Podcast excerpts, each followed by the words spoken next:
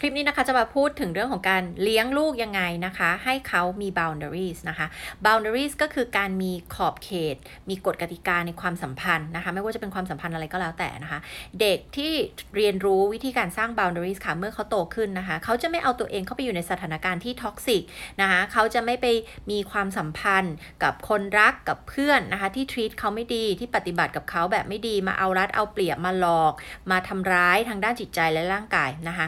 อะมาดูกันว่าต้องทำยังไงบ้างนะคะ ข้อที่ 1 ค่ะ ผู้ใหญ่นะคะ พ่อแม่ต้องเลิกสอนลูกสักทีหนึ่งค่ะว่าเด็กดีต้องเชื่อฟังนะคะ เพราะอะไร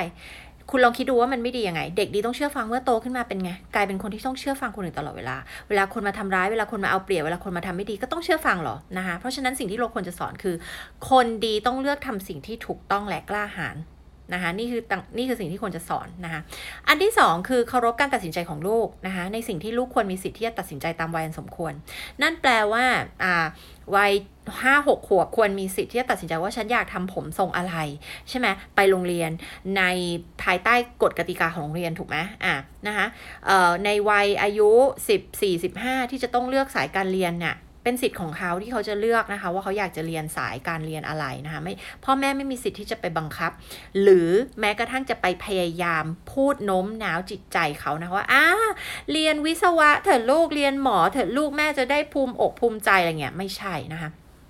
เราต้องให้เขาฝึกมีจุดยืนแล้วก็เคารพการตัดสินใจของเขา เด็กที่ไม่เคยได้รับการไว้วางใจ ให้ตัดสินใจในสิ่งที่เขาควรได้รับการตัดสินใจ คุณคิดดูว่าเขาโตไปเป็นผู้ใหญ่แล้วเขาจะกล้าตัดสินใจอะไรถูกไหมคะในเมื่อคุณตัดสินใจและบังคับเขามาตลอดชีวิตนะการไปตัดสินใจและบังคับเขาตลอดชีวิตทำให้เขาโตขึ้นไปเขาไม่มีทักษะในการตัดสินใจแล้วเขาก็จะไม่มีความไว้ใจ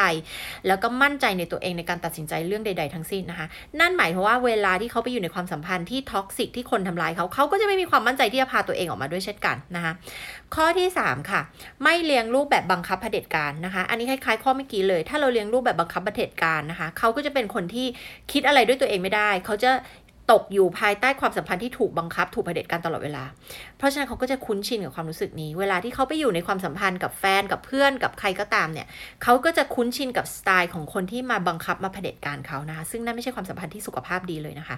ข้อที่ 4 ค่ะ ให้โอกาสลูกได้ฝึกแสดงจุดยืนของตัวเองบ่อยๆ โดยที่เราต้องเคารพจุดยืนของเขาด้วยนะคะ ไม่ใช่ว่าพอเขาแสดงจุดยืนอะไรมา แล้วก็บอกว่าอันนี้ไม่ถูกอันนี้ผิด อันนี้ไม่เห็นด้วยตลอดเวลาเงี้ยไม่ได้นะคะเราไม่จำเป็นต้องเห็นด้วยค่ะ แต่เราต้องเคารพนะคะจุดยืนของเขา เดี๋ยวเราไปต่อกันในวิดีโอที่ 2 กันนะคะ